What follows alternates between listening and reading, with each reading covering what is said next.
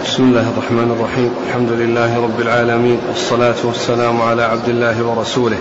نبينا محمد وعلى آله وصحبه أجمعين. أما بعد فيقول الإمام الحافظ أبو عبد الله بن ماجه القزويني رحمه الله تعالى يقول في سننه باب النظر إلى المرأة إذا أراد أن يتزوجها.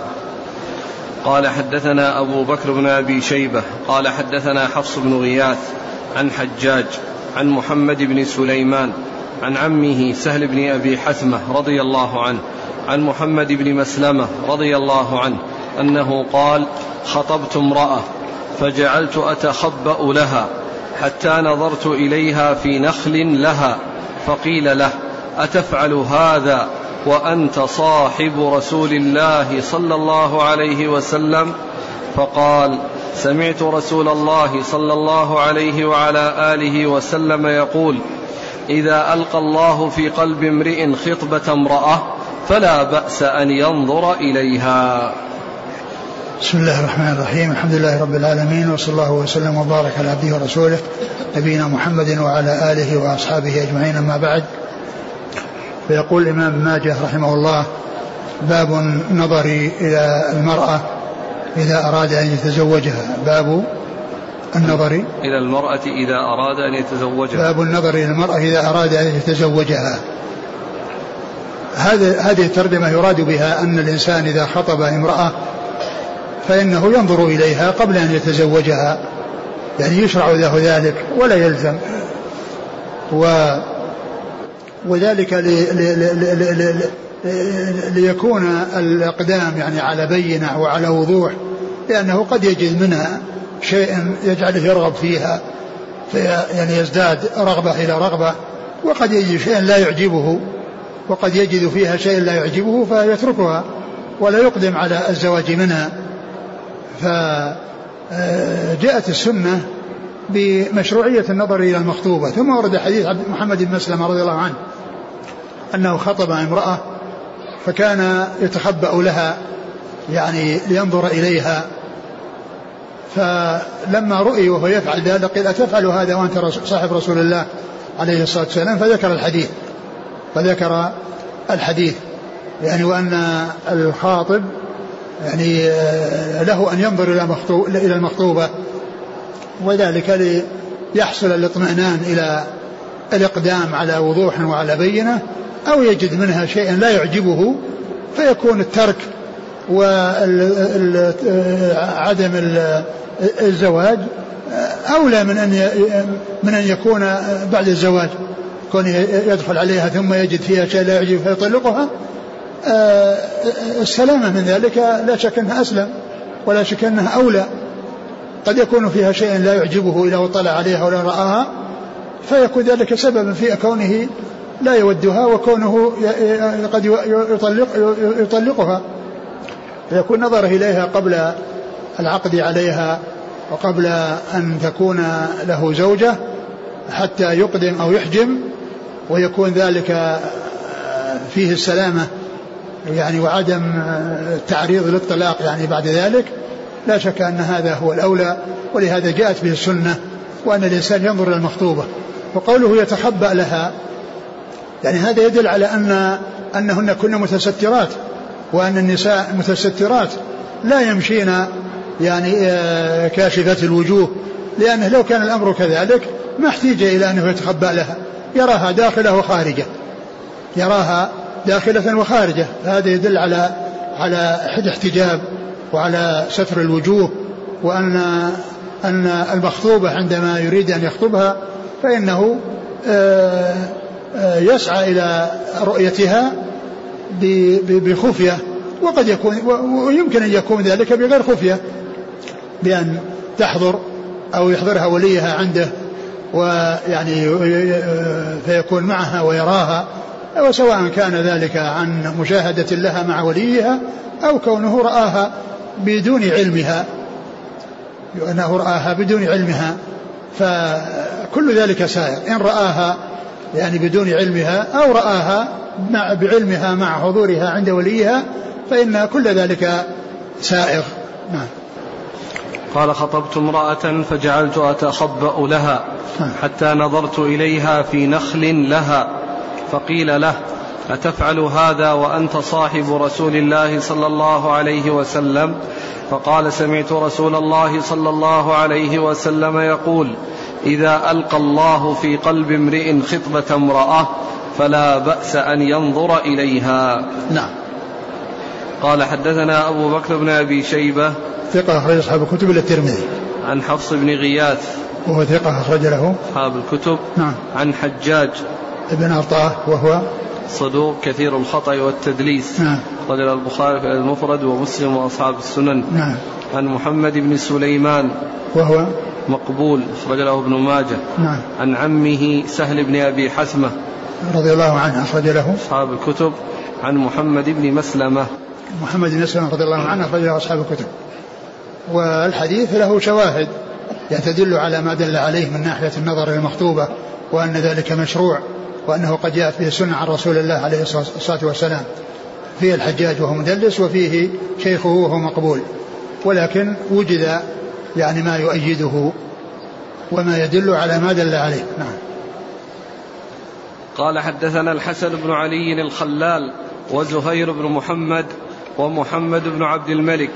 قالوا حدثنا عبد الرزاق عن معمر عن ثابت عن أنس بن مالك رضي الله عنه أن المغيرة بن شعبة رضي الله عنه أراد أن يتزوج امرأة فقال له النبي صلى الله عليه وسلم اذهب فانظر إليها فإنه أحرى أن يؤدم بينكما ففعل فتزوجها فذكر من موافقتها. ثم أتى بحديث المغيره بن شعبة رضي الله عنه أنه اراد أنه أنه أراد زواج امرأة فالنبي عليه الصلاة والسلام قال له اذهب فانظر إليها فعسى أن يؤدم بينكما.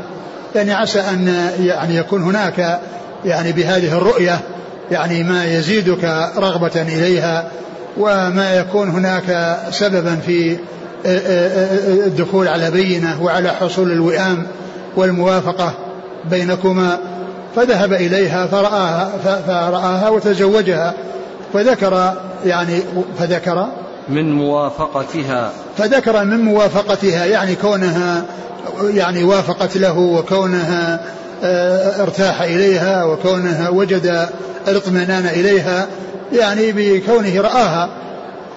فرأى فذكر من موافقتها يعني ما ذكر يعني ما ذكر يعني لم لم يذكر المفعول لإفادة أن أن أن أن أن أنه وجد الشيء الذي يرضيه والشيء الذي يعجبه والشيء الذي فيه راحته وطمأنينته.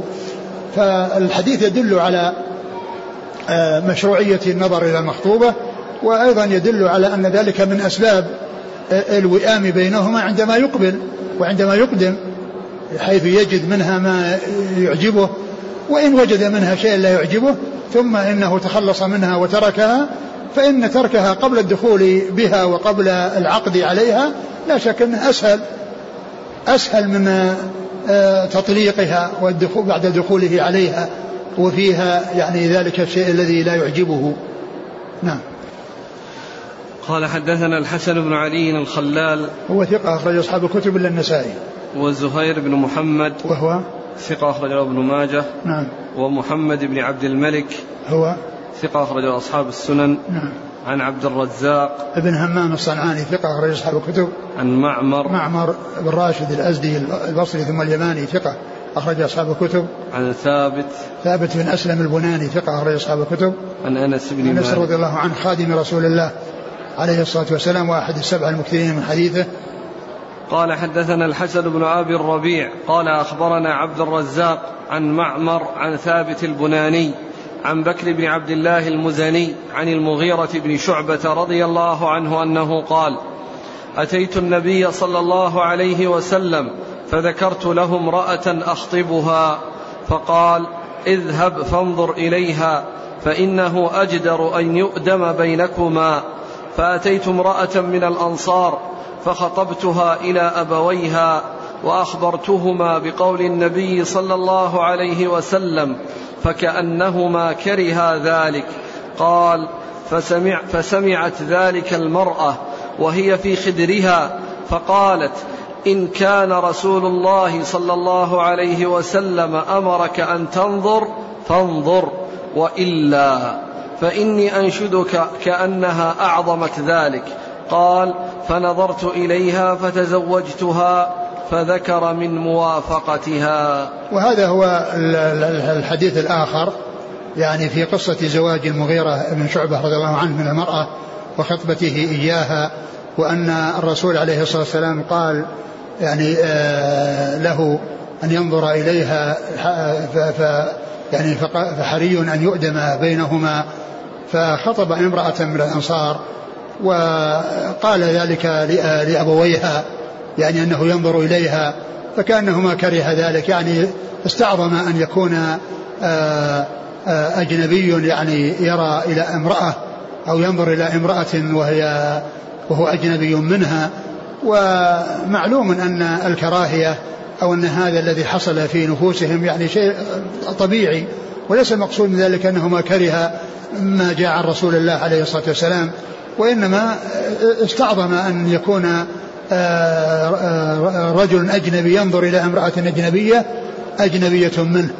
فالمرأة البنت التي هي المخطوبة وكانت محجبة وكانت في خدرها يعني وهذا يدل على أنها من من ذوات القدور وأنها من الأبكار. فقالت إن كان إن كان رسول الله صلى الله عليه وسلم آه، قال ذلك وإلا فإني أنشدك الله ألا تفعل. ف يعني إيش قال بعدها؟ قال ف وإلا فإني أنشدك كأنها أعظمت ذلك. نعم كأنها أعظمت ذلك يعني يكون أجنبي ينظر إلى أجنبية مثل ما حصل من أبويها. نعم.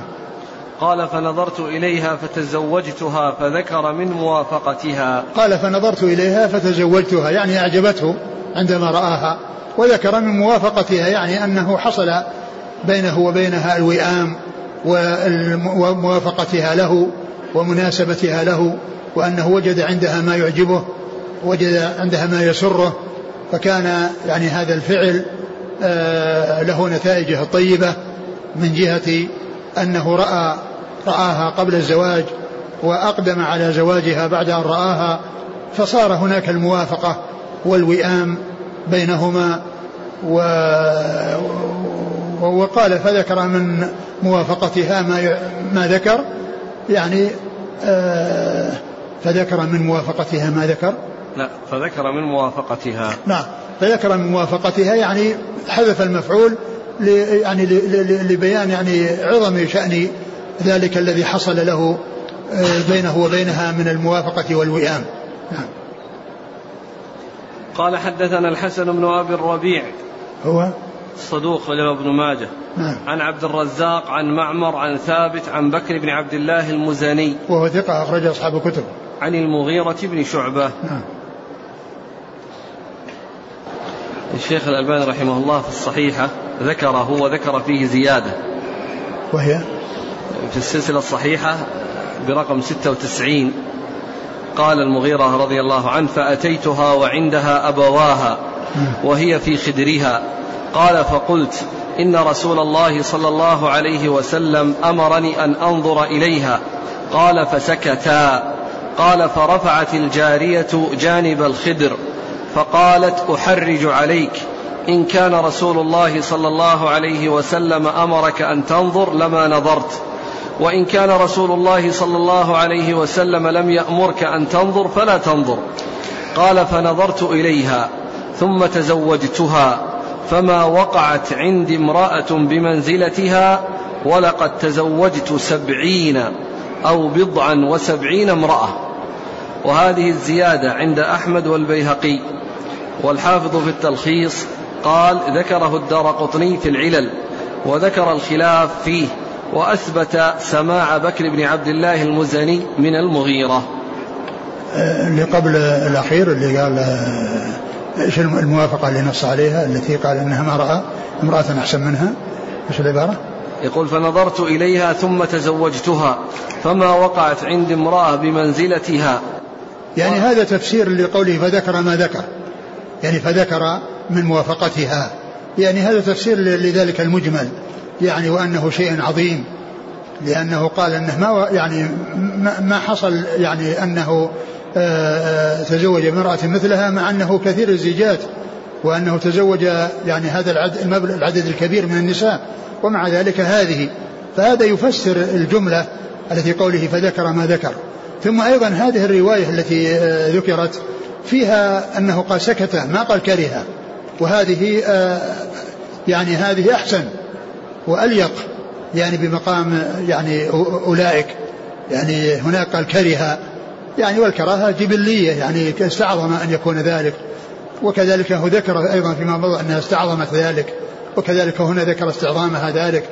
ولكن لما يعني قالت إذا كان النبي صلى الله عليه وسلم أذن فافعل وإلا فإنها لا تبيح له ولا تمكنه من هذا الشيء إذا لم يكن ذلك من رسول الله عليه الصلاة والسلام. حاصل أن هذه الرواية التي فيها سكت يعني آه، أوضح وأليق. بشأنهما من الرواية التي فيها كرها. وإذا كانت محفوظة وثابتة وأنها فإنها تحمل على يعني ما يقوم بالطبع من آه، يعني استعظام الشيء الذي ما ألفه الإنسان والشيء الذي آه، فيه النظر إلى النساء وهن أجنبيات. نعم. إن جاءت الأسئلة فيما هو حد النظر ماذا ينظر الخاطب من مخطوبته؟ ينظر إلى وجهها. ويديها وإذا كان احتاج إلى أن ينظر إلى أكثر من ذلك إلى رأسها وإلى شعرها يعني فله ذلك. نعم. وهل له الحديث معها حال الرؤية؟ ما ما نعلم شيء يدل عليه وإنما المقصود هو النظر وليس الحديث والمحادثة. نعم. يقول في بلادي لا يمكن أن يسمح للخاطب أن ينظر إلى المرأة إلا بعد العقد فما هو الحل لإقناعهم؟ ولا هذا أقول آه، كونه بعد العقد لا نتيجة له لأنه لو لو حصل أنها ما أعجبته يكون طلقها ويكون في ذلك يعني شيء يعني عليه وعليها. يعني إذا كان أعطاها مهر فسير لها النصف منه. ويعني آه، فبعد العقد هذا هي زوجة. أقول بعد العقد هي زوجة يعني ما هي مخطوبة. وإنما هي مخطوبة قبل العقد. نعم. وإنما الطريقة أنه يبين لهم الشرع ويبين لهم يعني السنة. ثم بعدين ما أدري يعني هذه هذه البلاد النساء متحجبات ما يرين في الشوارع. يعني ليس كثير من البلاد ليست على هذا المنهاج. النساء يخرجن في الشوارع سافرات وكل يراهن الخاطب وغير الخاطب. نعم. هذا هذا الأسئلة يقول يقف بعض الشباب عند أبواب المساجد وينظر إلى النساء إذا خرجن فإذا قيل لهم ذلك قال هذا من باب النظر إلى المخطوب لا هذا مو صحيح. يعني يعني كل النساء هؤلاء يحل له ينظر إليهن للخطبة؟ هذا كلام غير مستقيم. النظر إلى صورة المخطوبة. لا ما يصلح أن يكون هناك صور أو إعطاء صور. لأن الصورة يحتفظ بها وتبقى مع الإنسان ويعني تنشر ويراها كل أحد فلا يجوز يعني تبادل الصور وإنما يكون صورة يعني يراها حقيقة في يعني وهذه الرؤية ما يترتب عليها آه، محذور. أما الصور فإنه يترتب عليها محذور وهي أن هذه كل يراها وقد توضع في أماكن يراها أهل الدنيا كلها. نعم. قال رحمه الله تعالى باب لا يخطب الرجل على خطبة أخيه قال حدثنا هشام بن عمار وسهل بن أبي سهل قال حدثنا سفيان بن عيينة عن الزهري عن سعيد بن المسيب عن أبي هريرة رضي الله عنه أنه قال قال رسول الله صلى الله عليه وسلم لا يخطب الرجل على خطبة أخيه. ثم ذكر الباب باب الخطبة. لا يخطب الرجل. باب الخطبة. باب لا يخطب الرجل على خطبة أخيه. باب لا يخطب الرجل على خطبة أخيه. يعني كون إنسان تقدم لامرأة وخطبها ووفق له عليها ثم يأتي إنسان ويعلم وهو يعلم أنه أنه أوفق له عليها فيخطبها فإن, فإن هذا خطبة على خطبة أخيه وهو غير جائز. أما إذا كان غير عالم فهو معذور إذا كان عالما بالخطبة, بالخطبة. وكذلك أيضا لو لو لم يعطى وإنما علم بأنه تقدم لخطبتها وهم يعني آآ آآ لم يعطوه وإنما أمهلوه فمثل ذلك أيضا لا ينبغي للإنسان أن يقدم على هذا الشيء لأنه لا يعجبه لنفسه. لو عمل ذلك معه فإن ذلك لا يعجبه. فعليه أن يعامل الناس مثل ما يحب أن يعاملوه به. كما قال عليه الصلاة والسلام لا يؤمن أحدكم حتى يحب لأخيه ما يحب لنفسه. وقال وليأتي إلى الناس الذي يحب أن يؤتى إليه.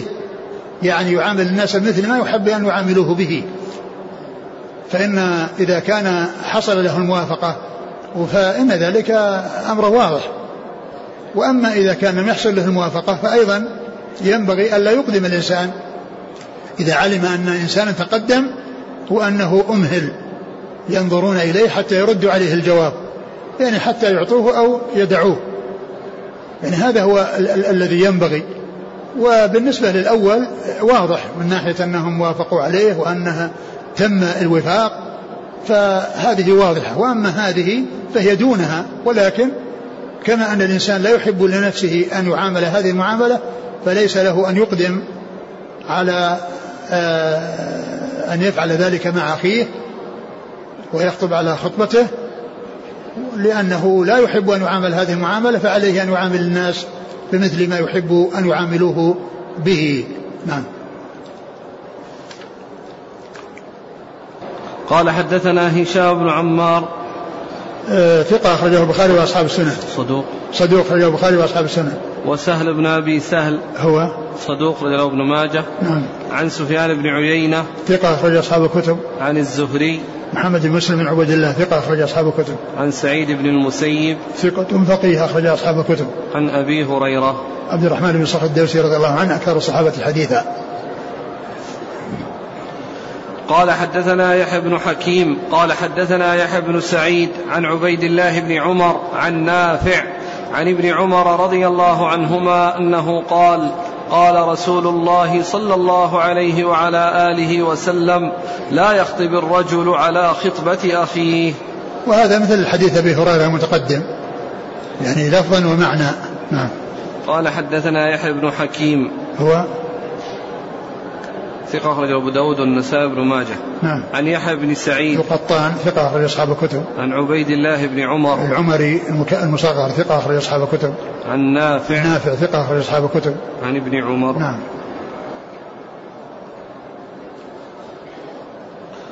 قال حدثنا أبو بكر بن أبي شيبة وعلي بن محمد. قال حدثنا وكيع. قال حدثنا سفيان. عن أبي بكر بن أبي الجهم صخير العدوي. قال سمعت فاطمة بنت قيس رضي الله عنها تقول قال لي رسول الله صلى الله عليه وسلم إذا حللت فآذن فآذنيني. فآذنته فخطبها معاوية وأبو الجهم وأبو الجهم بن صخير وأسامة بن زيد رضي الله عنهم. فقال رسول الله صلى الله عليه وسلم أما معاوية فرجل ترب لا مال له وأما أبو الجهم فرجل ضراب للنساء ولكن أسامة. فقالت بيدها هكذا أسامة أسامة. فقال لها رسول الله صلى الله عليه وسلم طاعة الله وطاعة رسوله خير لك. قالت فتزوجته فاغتبطت به. فاغتبت به. فاغتبطت به. به. ثم ذكر حديث فاطمة بنت قيس رضي الله عنها أنها آآ آآ لما إيش؟ قال صلى الله عليه وسلم إذا حللت فآذني. إذا حللت يعني من العدة. يعني إذا انتهيت من العدة فآذنيني أعلميني أخبريني. قالت فآذنته أعلمته. فخطبها. والمقصود أن هذا الراوي يحكي أنه خطبها وليس المقصود أن أنه بعد أن أن أن أعلمته أنه خطب وإنما الخطبة كانت موجودة من قبل. يعني هي حلت ولكن تقدم لخطبتها فهؤلاء الثلاثة فالرسول عليه الصلاة والسلام ذكر فيما يتعلق بالأول وهو معاوية قال إنه ترب لا مال له وفي بعض الروايات صعلوك لا مال له وفي وبالنسبة لأبي الجهم قال إنه ضراب للنساء أنه ضراب للنساء يعني أنه يعني يحصل منه الضرب للنساء وأشار إليها أشار عليها بأسامة ابن زيد. فقالت أسامة يعني كأنها يعني ما ما أعجبها يعني الزواج منه. فقال طاعة الله ورسوله. وطاعة رسوله خير لك. طاعة الله ورسوله خير لك.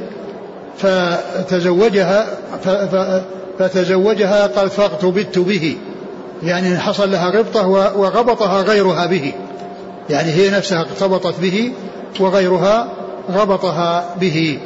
وهذا يدل على على أن أن, أن, أن الخطاب قد يتعددون لكن كل لا يدري عن الآخر. ولا يقال أن, أن, أن كل واحد منهم يعرف أن أنه سبقه فلان وخطب على خطبته وإنما الخطاب كل يأتي من, من جهته ولا يعرف بعضهم عن شيء بعضا. فتجمع عندها هذا العدد الذين خطبوها وكل تقدم لخطبتها ومعلوم أنهم متفاوتون ما جاءوا دفعة واحدة. ولكن آآ آآ الثاني والثالث معلوم أنهم لا لا يعرفون شيئا الأول. والثالث لا يعرف عن عن الأول والثاني. وإنما كل واحد جاء بمفرده يبدي رغبته في في الزواج. ف فيكون هذا لا ليس من قبيل الخطبة على الخطبة لأن هذا من من قبيل توارد الخطاب على امرأة وكل لا يعرف عن الآخر شيئا وكل لا, لا يعرف عن الآخر شيئا. ولهذا اجتمع عند هذا العدد وكلهم خطبوا ولما جاءت إلى الرسول صلى الله عليه وسلم أخبرته بالذين خطبوها يعني معلوم أن كل واحد تقدم لخطبتها. فالرسول عليه الصلاة والسلام بين ما يعلمه عن المغير عن عن معاوية وعن أبي الجهم. فذكر كلا يعني الشيء الذي فيه. وهذا جائز. يعني هذا يدل على أن مثل ذلك جائز لأنه من باب المشورة ليس من الغيبة. لأن معلوم أنه يكره معاوية أن يقال أنه ثرب وأنه صعلوك وكذلك أبو الجهم يكره أن يقال أنه ضراب للنساء. ولكن هذا ليس من الغيبة المحرمة وإنما هذا من النصيحة. عند المشاورة فدل هذا على أن الإنسان إذا استشير عن شخص لمصاهرته أو لمشاركته في تجارة أو في غير ذلك فإنه يبدي ما عنده. وليس هذا من الغيبة وإنما هو من النصح. لأنه ما قال ذلك ابتداء وإنما قال ذلك بعد الاستشارة وبعد أخذ الرأي فإنه يبدي ما يعلمه عن الإنسان. يعني عندما آه، يراد مشاركته أو مصاهرته عندما يستشار الإنسان يبين ما يعلمه فيه وهذا من النصيحة وليس من الغيبة آه قال إيش قال لي رسول الله صلى الله عليه وسلم إذا حللت فآذنيني نعم. فآذنته نعم. فخطبها معاوية وأبو الجهم بن صخير وأسامة بن زيد فقال رسول الله صلى الله عليه وسلم أما معاوية نعم قال أما معاوية فترب. لا مال له. ترب يعني معناه أنه يعني آه، آه، فقير. ليس له مال. والرواية الأخرى صعلوك لا مال له. وهنا ترب لا مال له. ولهذا قال تربت يداك. يعني يعني من الفقر واللصوق بالتراب. وفقيرا آه، مسكينا ذا متربة اقتحم العقبة وما أدرك ما العقبة فك رقبة وطعم في يوم ذا يتيما ذا مقربة أو مسكينا ذا متربة. يعني أنه يعني لصق بالتراب أو أنه يعني شيء ما عنده شيء ما عنده شيء من المال. ترب لا مال له يعني فسرها بقوله لا مال له. وأما معاوية فضراب للنساء. وأما أبو الجهم. وأما أبو الجهم فضراب للنساء. وأما أبو الجهم فضراب للنساء. ثم أشار عليها بأسامة وكانت يعني ما ما أعجبها أسامة. فالرسول عليه الصلاة والسلام قال لها طاعة الله ورسوله خير لك. فسمعت وأطاعت وبعد ذلك آه، سرت بهذا الزواج وارتبطت بهذا الزواج وغبطت بهذا الزواج. نعم. طاعة رسوله واضحة يعني هو أمرها فأطيعي مشيرة الرسول لكن طاعة الله. يعني أليس هو الآن طاعة, طاعة الرسول هي من طاعة الله. لكن هو الآن يأمرها أمر ولا يشير عليها؟ يعني إشارة ولا يأمرها فيجب عليها السمع ويشير عليها بالزواج أو يأمرها أن تتزوج أسامة. هو يعني قال انكحي جاء في بعض الروايات هنا اللفظ عندنا وش قال؟ ولكن ولكن أسامة. ولكن أسامة. جاء في الروايات ولكن انكحي أسامة. ولكن انكحي أسامة. فهذا لا شك أن فيه أمر. وقال طاعة الله ورسوله خير لك.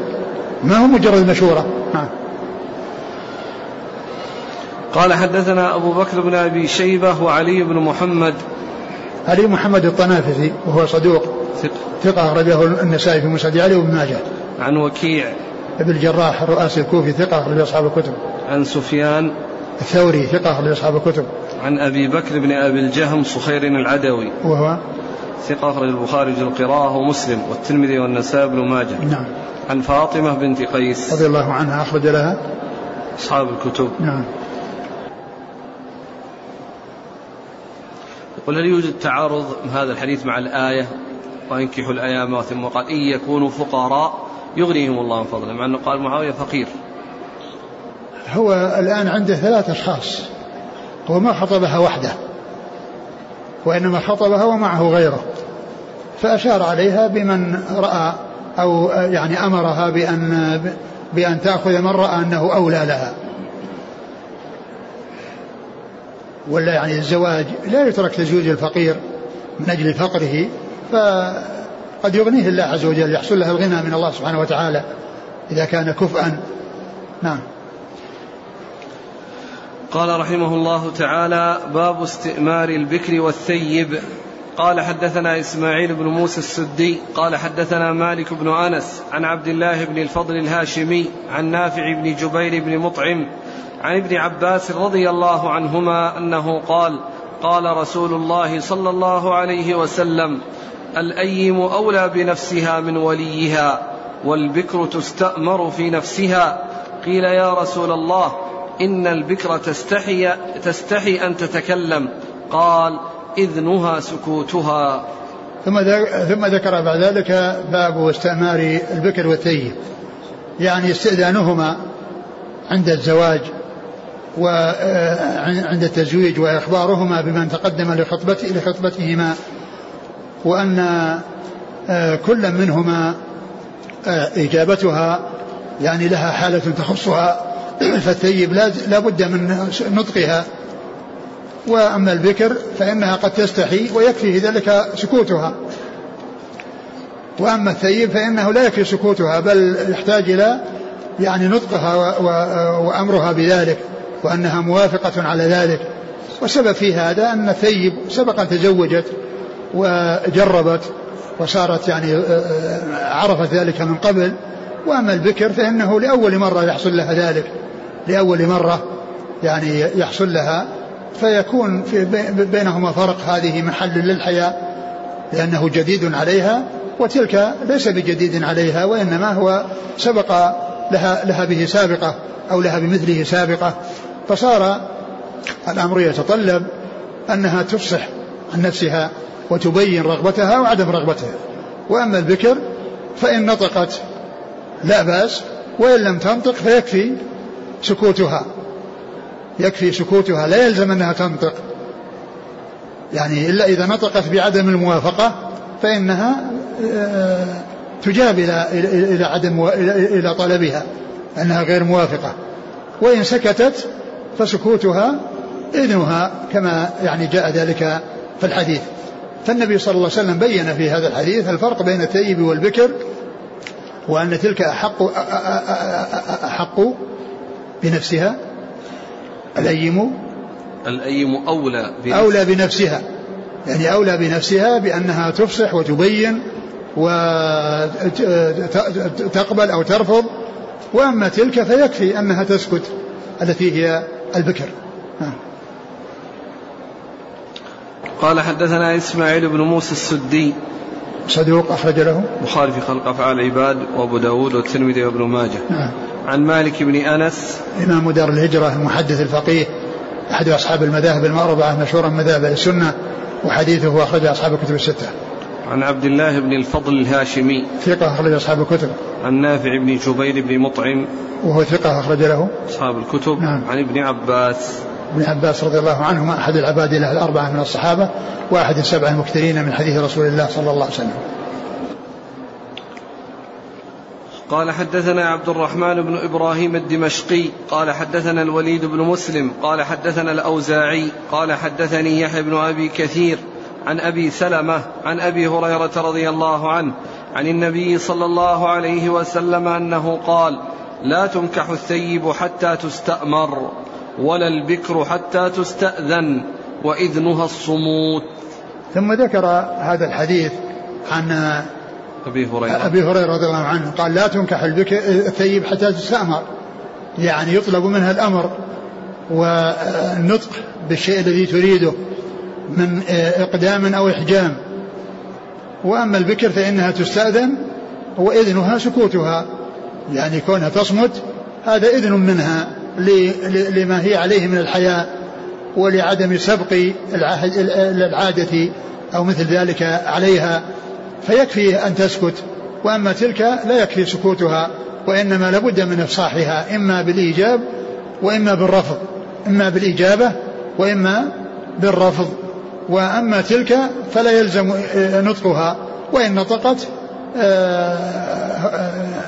يعني فهو المطلوب. وإن سكتت فأيضا يدل على موافقتها. وإن رفضت وتكلمت بالرفض فإنها أيضا يحقق لها ما رغبتها ولا تزوج وهي كارهة. نعم.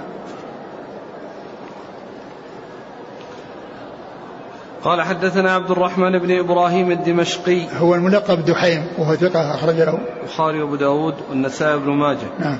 عن الوليد بن مسلم. وهو ثقة أخرج أصحاب الكتب. عن الأوزاعي. عبد الرحمن بن عمرو الأوزاعي ثقة أخرج أصحاب الكتب. عن يحيى بن أبي كثير. اليمامي ثقة أخرج أصحاب الكتب. عن أبي سلمة. بن عبد الرحمن بن عوف ثقة أخرج أصحاب الكتب. عن أبي هريرة. نعم. قال حدثنا عيسى بن حماد المصري. قال أخبرنا الليث بن سعد عن عبد الله بن عبد الرحمن بن أبي حسين عن عدي بن عدي الكندي عن أبيه رضي الله عنه أنه قال قال رسول الله صلى الله عليه وسلم الثيب تعرب عن نفسها البكر رضاها صمتها. ثم ذكر هذا الحديث عن عدي الكندي. عن عدي الكندي رضي الله عنه أن النبي صلى الله عليه وسلم قال الثيب تعرب عن نفسها. يعني تفصح وتبين وتبدي الجواب بالرفض أو الموافقة. وأما البكر فسكوتها إذنها أو إذنها سكوتها يعني يكفي فيها السكوت. والحديث في إسناده كلام من جهة عدي كونه سمع من أبيه ولكن معناه صحيح لأنه مطابق للاحاديث التي مرت. قال حدثنا عيسى بن حماد المصري. هو الملقب زغبة وهو ثقة أخرجه مسلم. وأبو داود والنسائي بن ماجه. نعم. عن الليث بن سعد. ثقة أخرج أصحاب الكتب. عن عبد الله بن عبد الرحمن بن أبي حسين. وهو؟ ثقة أخرج أصحاب الكتب. نعم. عن عدي بن عدي الكندي. وهو؟ ثقة أخرج أبو داود والنسائي بن ماجه. نعم. عن أبيه. أخرج له؟ مسلم وأبو داود والنسائي بن ماجه. نعم. قال رحمه الله تعالى باب من زوج ابنته وهي كارهة. قال حدثنا أبو بكر بن أبي شيبة قال حدثنا يزيد بن هارون عن يحيى بن سعيد أن القاسم بن محمد أخبره أن عبد الرحمن بن يزيد ومجمع بن يزيد رضي الله عنه الأنصاريين أخبراه أن رجلا منهم يدعى خذاما أنكح ابنة له فكرهت نكاح أبيها فأتت رسول الله صلى الله عليه وسلم فذكرت له فرد عليها نكاح أبيها فنكحت أبا لبابة بن عبد المنذر وذكر يحيى أنها كانت ثيبا. ثم ذكر يعني هذا الحديث باب من زوج باب من زوج ابنته وهي كارهة. نعم. وهي كارهة؟ نعم. باب من زوج ابنته وهي كارهة. يعني أنه لا يجوز يعني إكراه يعني الرجل أن يكره ابنته على الزواج وسواء كانت بكرا أو ثيبا. وإنما يأخذ الإذن كما مر والثيب تعرب وتفصح والبكر تستأذن وإذنها صماتها.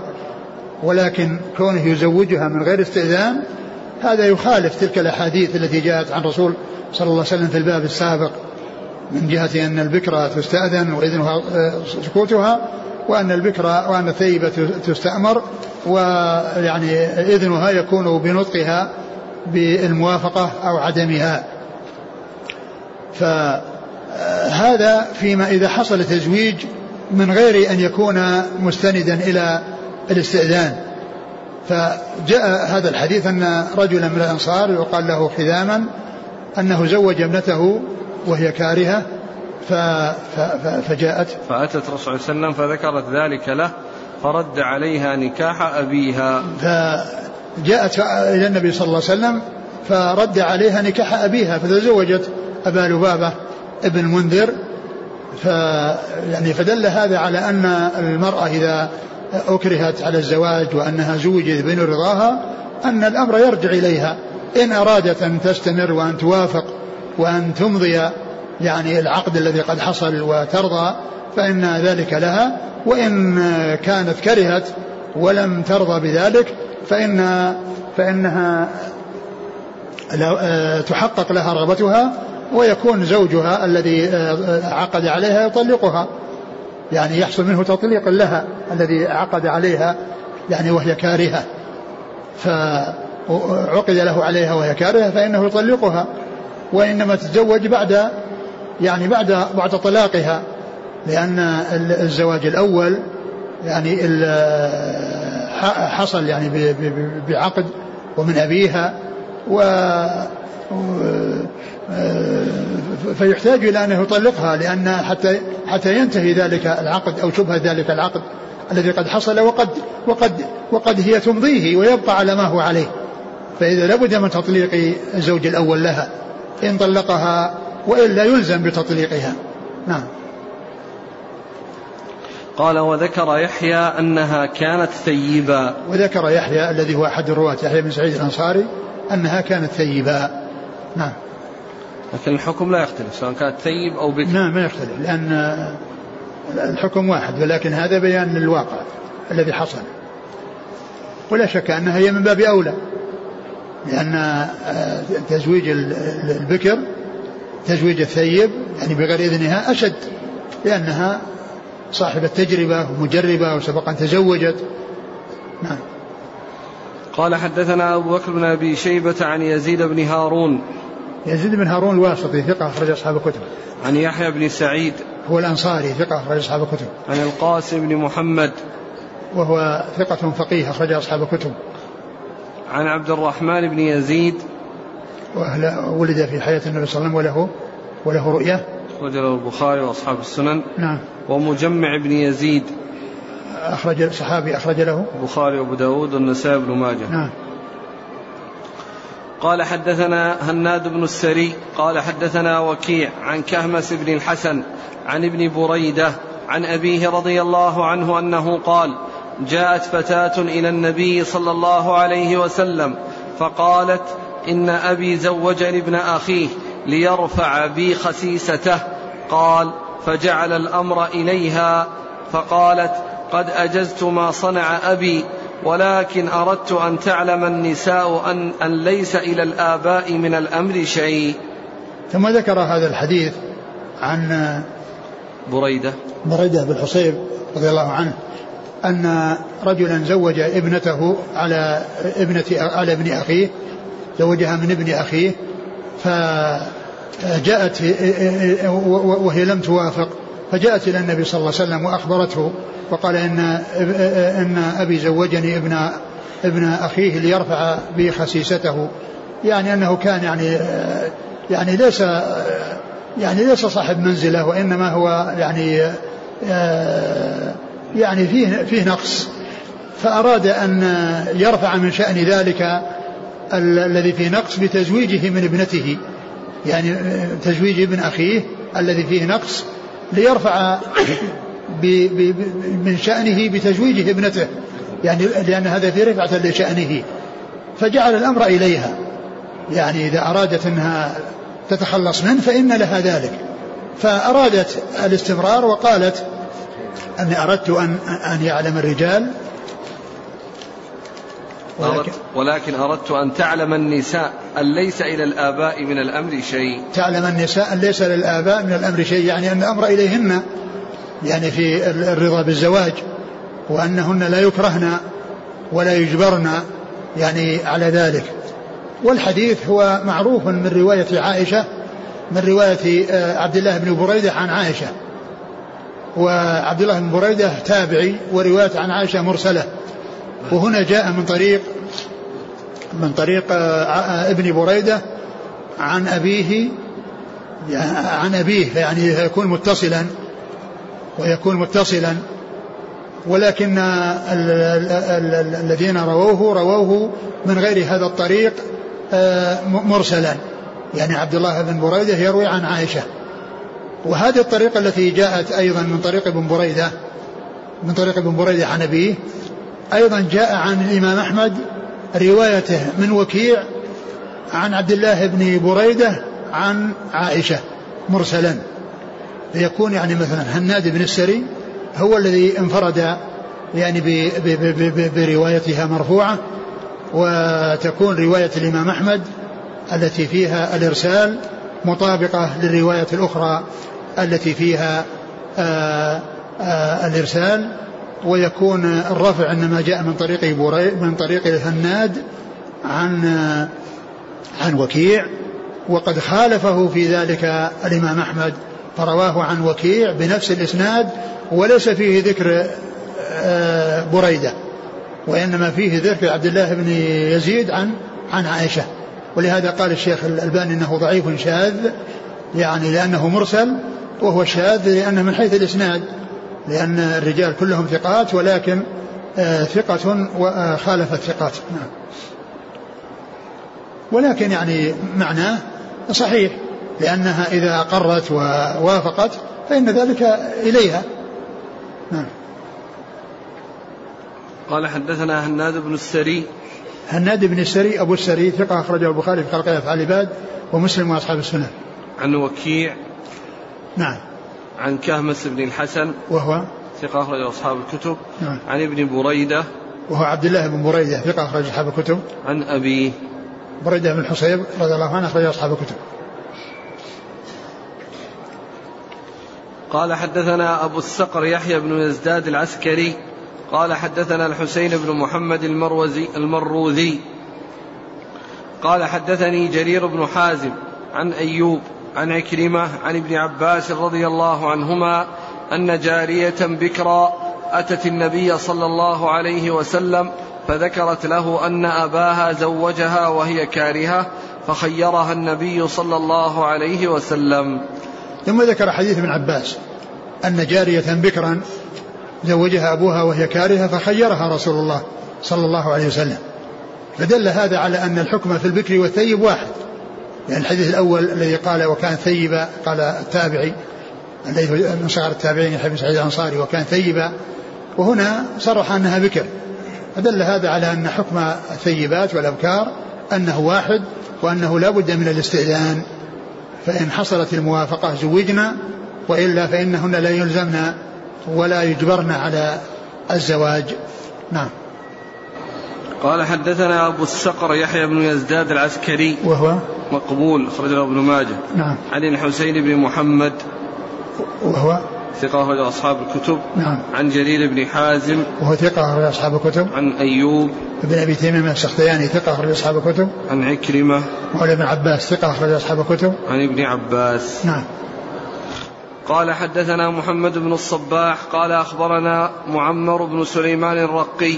عن زيد بن حبان عن أيوب السختياني عن عكرمة عن ابن عباس رضي الله عنهما عن النبي صلى الله عليه وسلم مثله.